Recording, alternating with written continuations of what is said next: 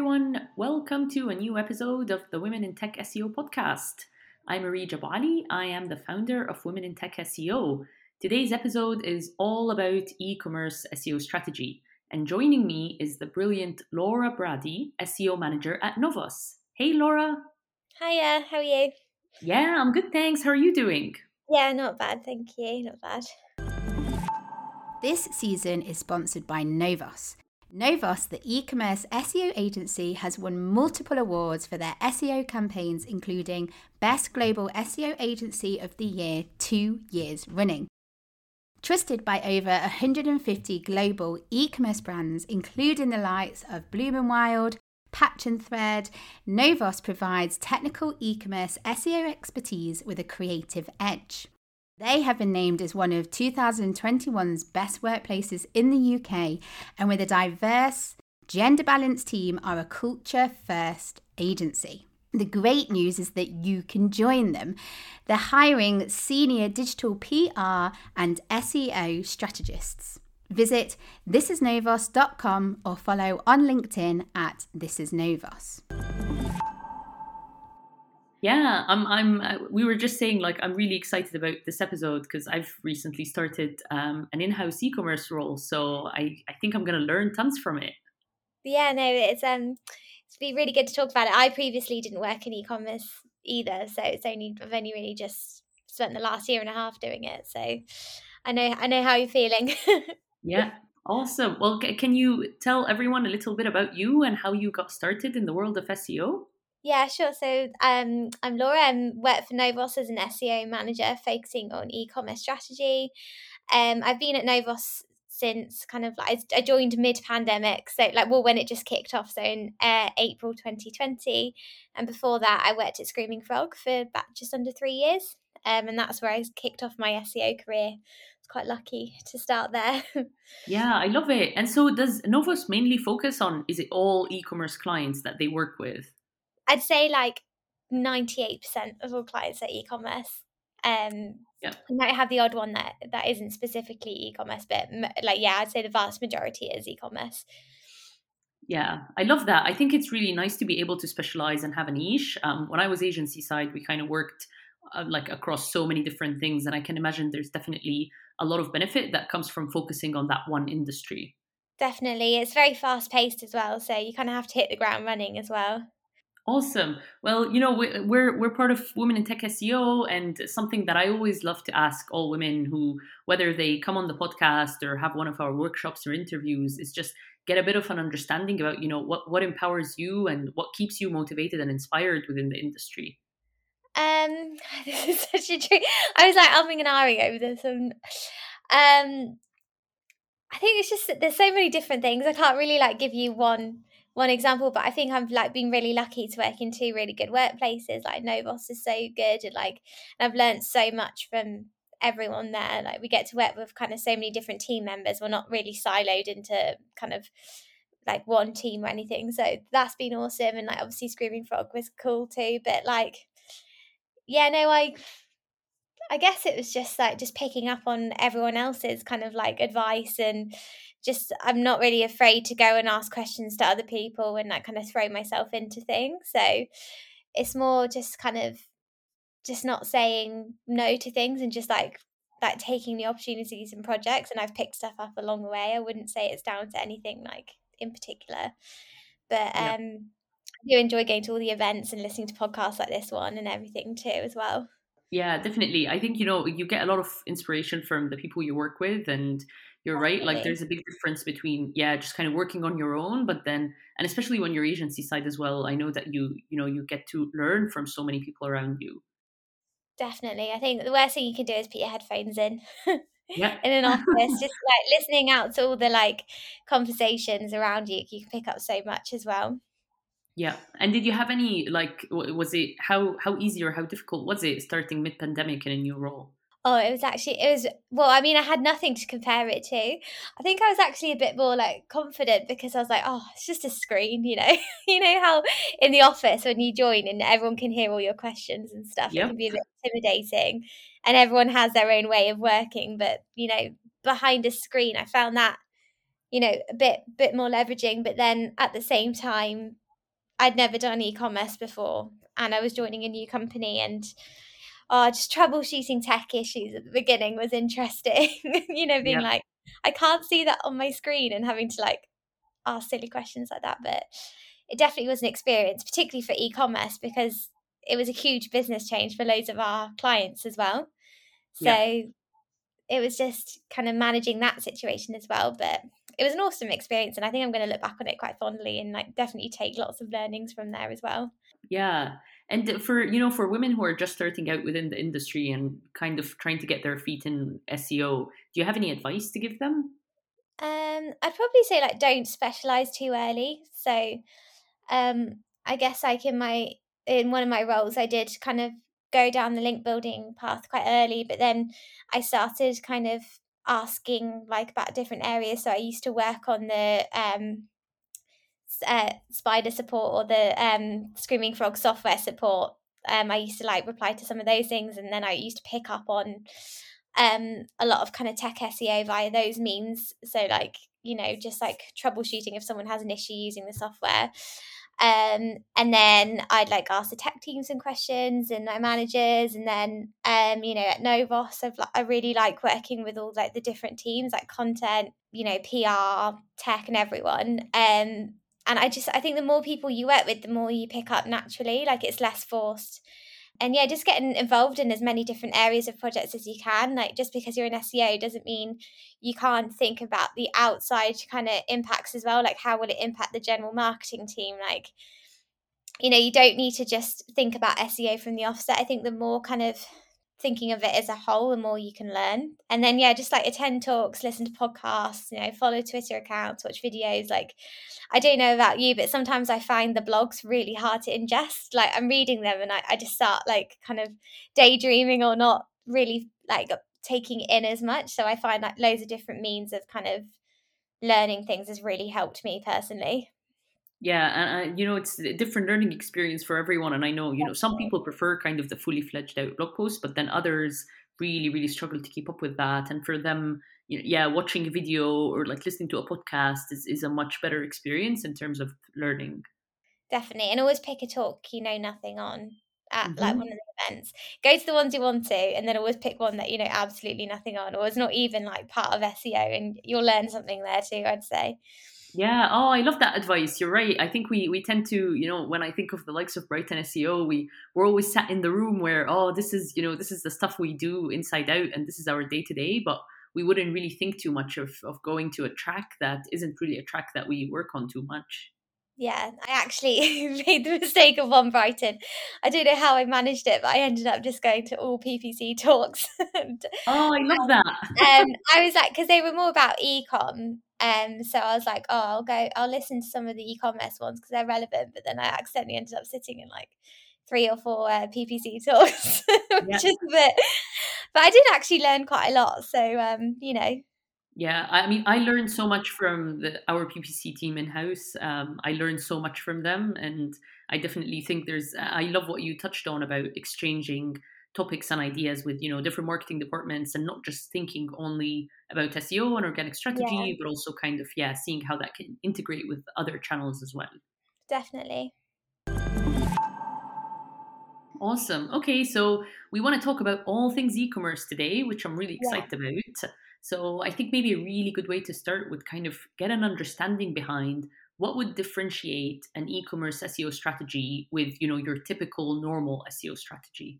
From personal experience, I'd say um, it's mainly like you know every single thing you're doing kind of has a monetary value. So um, you know, you're working with conversions, you know, there's constant updates to the site. So, you know, they've got seasonal product. If it's a fashion, you know, they'll have the spring collection, autumn collection, you know, uh, winter, then, you know, if it's an other type of thing, it might be different sports. There'll be sporting events or, you know, it's never just one static piece of content you're working with. You're always having to think about the bigger picture you have to be like mo- more proactive too because if you're thinking christmas you're kind of having to do it at the latest kind of august whilst all the like products and inventory is coming in you know you're like having different types of pages to work with. So specifically, if you're working on Shopify, you know you've got the collection pages versus the um, pages versus product pages, and they've all got different purposes. So like it's almost like juggling lots of moving parts,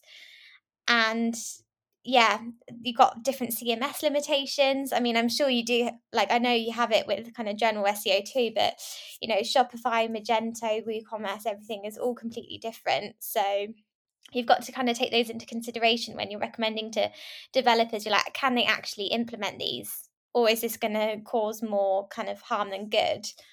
And then, you know, from experience too, we've had to deal with emerging markets that aren't established yet. So, for example, a, cock- a premix cocktail client we work with and Bloom and Wild, the flowers, you know, these are all kind of delivery, like kind of letterbox delivery kind of companies, and they were emerging when we took them on. So, we were kind of having to anticipate what the market would look like when it had grown. So, you know, what would people think of when they were searching for this kind of product. So we don't always have the historical data to back it up, or we don't always have the Google Trends or, you know, the search volumes because they might not exist yet. But that doesn't mean they're not going to exist in the future. So you're kind of having to think about all of these things at the same time. And also, you know, I don't know if I'm generalizing here, but e-commerce sites often have very long dev ticket timelines. They've got so much going on. You know, they're uploading new products, they're making changes to the design, they've got brand involved. So trying to get your SEO tickets in and highlight the importance and importance and relevancy of them too can be quite hard too. Um, but all in all, it's just probably more fast paced and more kind of you have to be more agile. You can't just stick to one thing and go with it. You're going to have to, you know, change your your approach several times i'd say. Yeah I, I love what you're saying about emerging markets and i think that's you know with with a lot of rise in e-commerce and a lot of websites kind of completely changing their strategy and tactic you're right. There's tons of new um, services subscription boxes all that type of stuff that didn't used to exist and i can imagine how challenging or difficult it might be to predict eh, what the demand might be for for some of those services definitely. You kind of have to anticipate what the future buyer will be like. Um, yeah. so it's quite good. Like it's quite interesting, and you know, like diving into all the different. You like we'll when we do this, we like take into consideration PPC data. So we'll be like, okay, well, what's converting in PPC? Is this something we can look at? We have to look at their brand. We have to look at you know all the different angles. It's not just how can we get traffic onto their site because with e-commerce, you know, it's great getting traffic onto their site, but if these people aren't uh, buying anything, then is that actually is SEO any value to them? So it's also yes. having to think of that as well. Yeah, and being agency side, do you feel that there are some learnings um, like across an array of different e-commerce clients that feel quite in common? Um, it's really I don't know. That's a hard one because like obviously every business and client is different. Um, and I'd also say it's as much client communication and management as it is SEO. You know, it's great having this amazing SEO strategy, but if it doesn't match how, like, match the business's goals, then, you know, it's become a bit redundant at the end of the day. So, um, I'd say is like when you when you are doing an SEO strategy for e-commerce clients, ask what their business goals are, and ask what the most important terms are to them or like their hero products for example and then like prioritize based on that. So what we like to do is like we like to put everything into projects rather than just a list of dev tickets. So we'll have like a project to grow a certain area of the site or internal linking or something and every team will work on it. Um, and then we'll give it a score like a priority score on the imp- impact it will have the confidence and the effort it'll take and that helps because you're like I'd say about 80% of the time you know you're not talking to an SEO you're talking to a marketing manager. So you need to give it to them you know you need to talk to e-commerce clients not from an SEO perspective you need to talk to it as if it's just a general business marketing decision because if you use all the jargon and like the abbreviations and all that kind of stuff then you know it might not settle in and uh you know understandably the marketing managers might not understand it or dismiss it. So you know prioritizing things based on business decisions opportunity and also giving them like specific score based on priority i think is really important. And you're also having to balance like your recommendations with the PPC team, the brand team, traditional PR teams, you know, all of this stuff. So, um, I think it's trying not to get too tied up in the SEO part of things and more like how can SEO complement everything else they're doing. Yeah, I love that. And I love what you said. I completely agree. The, the fact that you know 80% or more of the time you're actually you're not speaking to in-house seos you are speaking to the likes of a marketing director or a brand director or a cmo so yes you we need to know how to speak their language um, for them to actually get a good understanding behind what it is that we're trying to achieve. Definitely yeah. And let's envision that you know you, you have a brand new e-commerce client they've just come in and you're you're going through that onboarding phase. What's a fundamental starting point to establish what their e-commerce seo strategy is going to be we quite like to have like a kick-off call with them and just understand how they work and what the business goals are like i was saying before and like who they consider to be their competitors because quite often you'll find that the competitors they they seen from a business like a whole a business as a whole perspective and their kind of SEO um, competitors, I like saying like inverted commas, um, could be very different. So I like to see kind of who they consider like their competitors versus that. Um, and then personally, I then like to follow all the competitors on Instagram or Twitter because I find that businesses tend to announce what they're going to do on Twitter or you know Instagram before they actually implement them on the site. So it's one way to kind of stay ahead of what everyone else is doing. Um, we also like to look at their kind of SEO history, a bit like you know, like a medical history. like you go and you're like, have you been like um impacted by any historical updates? You know, have you migrated? What's your international position? You know, like we like to look at kind of the surface level stuff before we dive into them. And also just understanding what they're trying to get out of SEO because everybody's different. It's not always about the revenue. It can also be about customer signups, newsletter signups, wanting to grow out the blog and yeah from that then we can work together on the trends internal linking tactics product launches content strategies and from that i kind of take all that information in then i'll do like a crawl of the site and you know the usual seo checks you'll do. And i like to link those all up into projects like we do at novos uh, so say I've noticed that they've got some 404 errors and there's an issue with the menu and then you know the homepage isn't optimized I could then group those into an internal linking project and like give that as a project in its whole so and then we can make sure that everyone's supporting that as well. So i kind of like to go from that perspective rather than just diving straight into the kind of crawl or the seo tactics per se yeah, and you tend to find that there are some, you know, common oversights from uh, across a scale of e-commerce clients. Are there things that tend to be oh yes that that's going to be a challenge that's problematic it helps you know where to look first Oh, definitely. Like, especially like on different CMSs, is always going to be the kind of common things that pop up. But one thing we've kind of started doing a lot more is like focus. I know this is like kind of slightly controversial, but it's like focusing less on search volume and especially in e-commerce because say you've got like a brand where say they're selling uh, like fashion items and they want to rank for the term black dress but their dress is say 500 pounds i mean i personally don't have the budget for that but say it did um you know you don't really want to be on the first page for that term because you know you'll also have like asos pretty little thing all the other kind of high street brands. So you know even if you are on the first page for that if your dress is 500 pounds and your all the other brands on there are like under 20 pounds and the likelihood is it's just not worth you know the effort of putting all of that work into it for then it to be like a redundant um term that you're ranking for. So it's like exploring areas like do you put luxury in front of it? Do you put designer if you're a designer? Do you put expensive?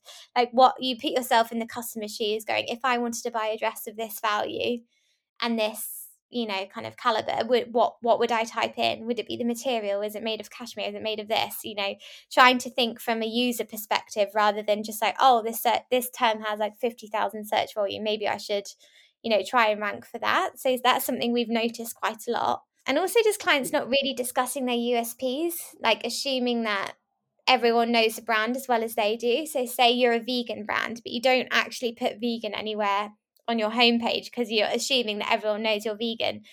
Um, you know, just things like that. Just like, are you a sportswear client? Does do you have you got accessories written or does it say sports accessories you know just trying to think around the box like giving google as many like clues as you can to what you do yeah i love that and i think you know the more the more long tail the higher the conversion really so exactly. even if it doesn't have the best search volume you know users are likely going to convert more if they if this is the term that they searched for and they stumbled on your website exactly no that's that's what we we like to think too it's like you know what are actually the smaller kind of opportunities that are likely to convert. And one way that I think personally, I mean, I don't have a huge amount of experience to back this up, but I personally always like to look at the PPC value. I've got that uh, plugin, you know, the keyword surfer. And whenever I do a term, I'm like, okay, it's got a search volume, for example, of like I was working on a life insurance client a while ago, and I noticed that one of their um, search volume terms that I was trying to rank for had a search volume of like 50, but the pay per click was 35 pounds. And I was like, why is that such a high value? I was like, you know, these companies must, cons- or Google must consider it quite an important term if, you know, the pay per clickers or CPC value is 35 pounds. So then I like to take that into consideration too and go, okay, well, maybe that is worth targeting, even though it's got really slow, really low search volume. You know, if it's considered a converting term from that perspective, maybe it's worth going for. Yeah, I love um that, Laura. I think, you know, we've got access to all of this data, but we don't really make the most out of it. And we tend to be very fixated on things like organic search volume, estimated organic traffic, but we don't actually focus on some of that PPC data. So that's such a good tip. Oh, thank you. I think, you know, one other thing, like on the side of that too, is like, you know, I think we're set on like the conversion side of things. Like, you don't just need to target conversion, the conversion term itself with your blog. You can also look at post converting content to like support. So, say you have chosen that search volume where it's got like a really high PPC um, value. What can you do to also support that? So, say, for example, um, I don't know who would wear a cashmere black dress, but say we, say that was the one we went for and it had like a search volume of like 30, then you could do a blog post on how to style it. So be like, oh, how to style a black dress or of that t- of that type, and link to all the other products. You know, it's an internal linking perspective, but it's also catching the right audience at the same time because once again, you might only get like five visitors to that post, but they might you know go oh i do have one of these. Oh i wonder what else this company sells and you kind of caught those that range of customers too. Yeah such oh i love that. Such a good tip. I just i want to dive into a little bit the technical element behind it. So yeah. you know all things information architecture and that's something that with all e-commerce websites they have to prioritize and they have to think about how to make the most out of it. When it comes to you know crawlability and indexability of things like your nav your category pages your property detail pages do you have any advice on like starting tips or things for people to consider when they're looking at that? Um well depends on the like the site the size of the site but generally speaking like we like i tend to go straight to the menu and just look at it and like, evaluate that. You know are there too many items in the menu? Are there not enough? Is it a drop down is the anchor text okay? I feel like the quickest wins are with the internal linkings um, and like off the back of that breadcrumb linking too like so many people miss out on this opportunity spe- uh, specifically um, long tail breadcrumbs it's such an easy way for google to crawl and understand the hierarchy of your site so i'd always recommend um, kind of going in there. I know a lot of blog posts say try and keep to five to seven items in the menu because of the short term memory of I feel something like that of the human brain. But personally, I you know that's very hard, specifically on big sites. And I know I sound like a bad SEO saying this, but if you look at Amazon, look fantastic, John Lewis, all of them, they don't have five to seven you know items in their menu and they rank pretty well so i'd say try and keep as close to that as you can but don't get too hung up on it because you know you'd rather have more internal links than um know cut something out because of like a something a blog post said but try to just keep the most important collections or category pages in there and you know link to relevant subcategories where you can but you know don't overthink it too much. Look at your filters as well you know are they necessary? Are they other duplicate pages being created by filters? But then equally on the other side are you missing out on ways people search? So if you think of a shirt like or a top, you might have hit every uh, like type of color of that top. Have you thought about the style or the fits? Like, um, going back to the conversion converting terms we are talking about, are people actually more likely to search for a specific style of shirt or style of top than they are to think of the color of it, you know, themselves? So, you know, always consider that as well. And yeah, just think about your crawl budget too is is Google even able to get to your collection pages or is it getting hung up in all your product pages and you know out of stock um kind of products and all of that? So I'd say those are probably our top top tips from that perspective Yeah, and I mean, I know this is such a huge like topic to try to discuss, but specifically when we're dealing with websites at scale, I mean, you mentioned the likes of John Lewis and so forth, and it makes it so much more difficult than some of the newer type of e-commerce sites that have a small number of products that they're offering. Yeah, how how can we go about optimizing and providing recommendations for you know at scale for very large websites? I think processes here are your best friend, really. Like you know we like to come up with processes and you know everything that you do has to be scaled for these big websites. You can't just be like update the alt text on your site because that could be hundreds of thousands of images. So we like to come up with processes for our clients and you know we might give them some seo training or we'll talk them through them but you know particularly out of stock products is a massive one. Like are they coming back in to uh, into stock? Are they discontinued for good? You know your sale pages what are you doing with that? Um and then what we like to do personally is we have a process for when tech changes go live. So we'll review them. Um, and we always ask to review every global tech change as a procedures just to catch anything because sometimes it can have a knock-on effect to another page or another area of the site that you wouldn't realize particularly when you're working with d- different cms's and you know when the new pages go live instead of having them live then trying to optimize them we try to think okay how can we scale this and how can we um, work with these pages in the future. And yeah, so the bigger the website, the more we find, the more important ROI is too. So, you know, when you're trying to put forward um, an SEO recommendation, trying to show them either how much money it will make them or require them losing or something, it always helps to back up the business case because 90% of the times you have the SEOs on your side, you have the marketing manager, but they're also having to deal with some of the kind of bigger um, bosses or managers at the company. So they're having to put a monetary value forward for the SEO case as well. So always thinking like that too. And then I guess, do you actually need all the pages that you have? Are a lot of these historical pages, are a lot of them 404s or orphan pages? Like, are there anything, any pages that actually aren't required on the site that you can kind of calibrate or come up with a strategy to deal with it?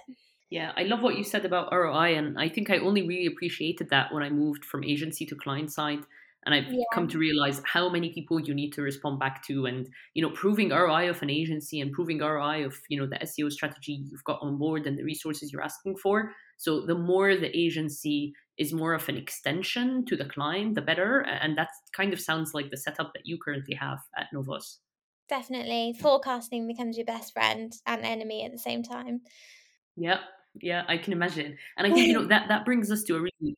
It, it would be awesome if we kind of wrap up the episode by by telling people eh, when we come to report on some of these metrics, like what are the metrics in the first place, and, and how can you continue to report on you know your success on delivering that e-commerce strategy? I think it's just like going back to that original kickoff call and going, what what did the client want to get out of SEO?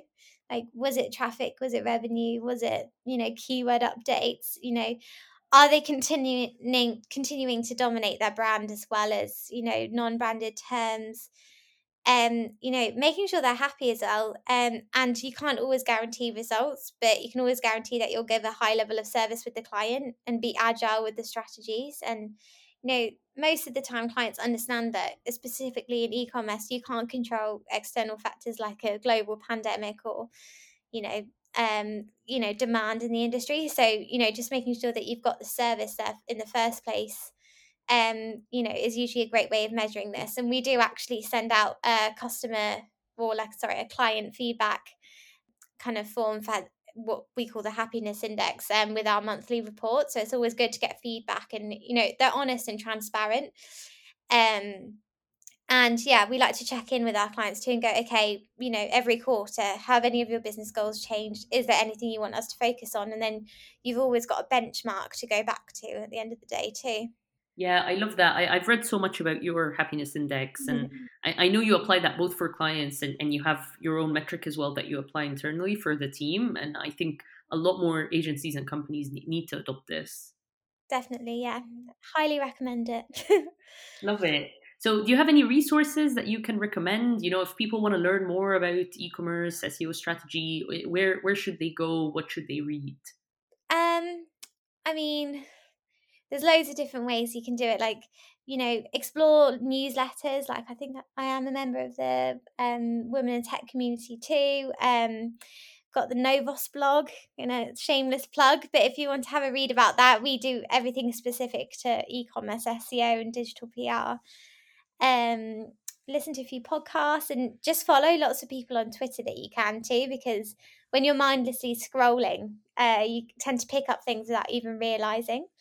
Um, and then you can also set up a tweet deck if you want, really, to like kind of an SEO tweet deck where you've kind of got your technical, your content, your PR, and all of that too. I'd recommend. Yeah, we'll, we'll link to the Novos blog definitely. And I, I know you do publish a lot of pieces on that. So, yeah. And if people want to learn more about you, Laura, or how to stay in touch with you, what's the best way to do that? Um, probably LinkedIn or Twitter. So uh, my Twitter is Laura with two A's Brady, B R A D Y eight, number eight. I set this up a long time ago, so I can link to. I can like share the link afterwards, but um, yeah. yeah, you can catch up on there. But you might just see a lot of animal videos. I'm not very active on Twitter. It's okay. That that's more reason people want to follow you. But yeah, I'll, I'll link up your LinkedIn and your Twitter in our show notes. Um, but yeah, huge thank you, Laura. You've shared so much in half an hour. I don't think you even quite appreciate how much you've shared with us. I feel like we need to make a copy of your brain. oh, I don't know about that, but thank you. awesome, and and thank you everyone for listening. Um, yeah, th- this was awesome. I I feel like I've learned so much, and um, you know, you can stay up to date with all of our episodes on womenintechseo.com forward slash podcast. We are out every Tuesday with a brand new episode from a brilliant woman in SEO, um, discussing, you know, anything from e-commerce to core web vitals to image optimization. So definitely do um, subscribe and um, keep up to date with all of our episodes that, that come out on a weekly basis. Huge thank you laura. No worries. Thank you. Thank you. Thank you all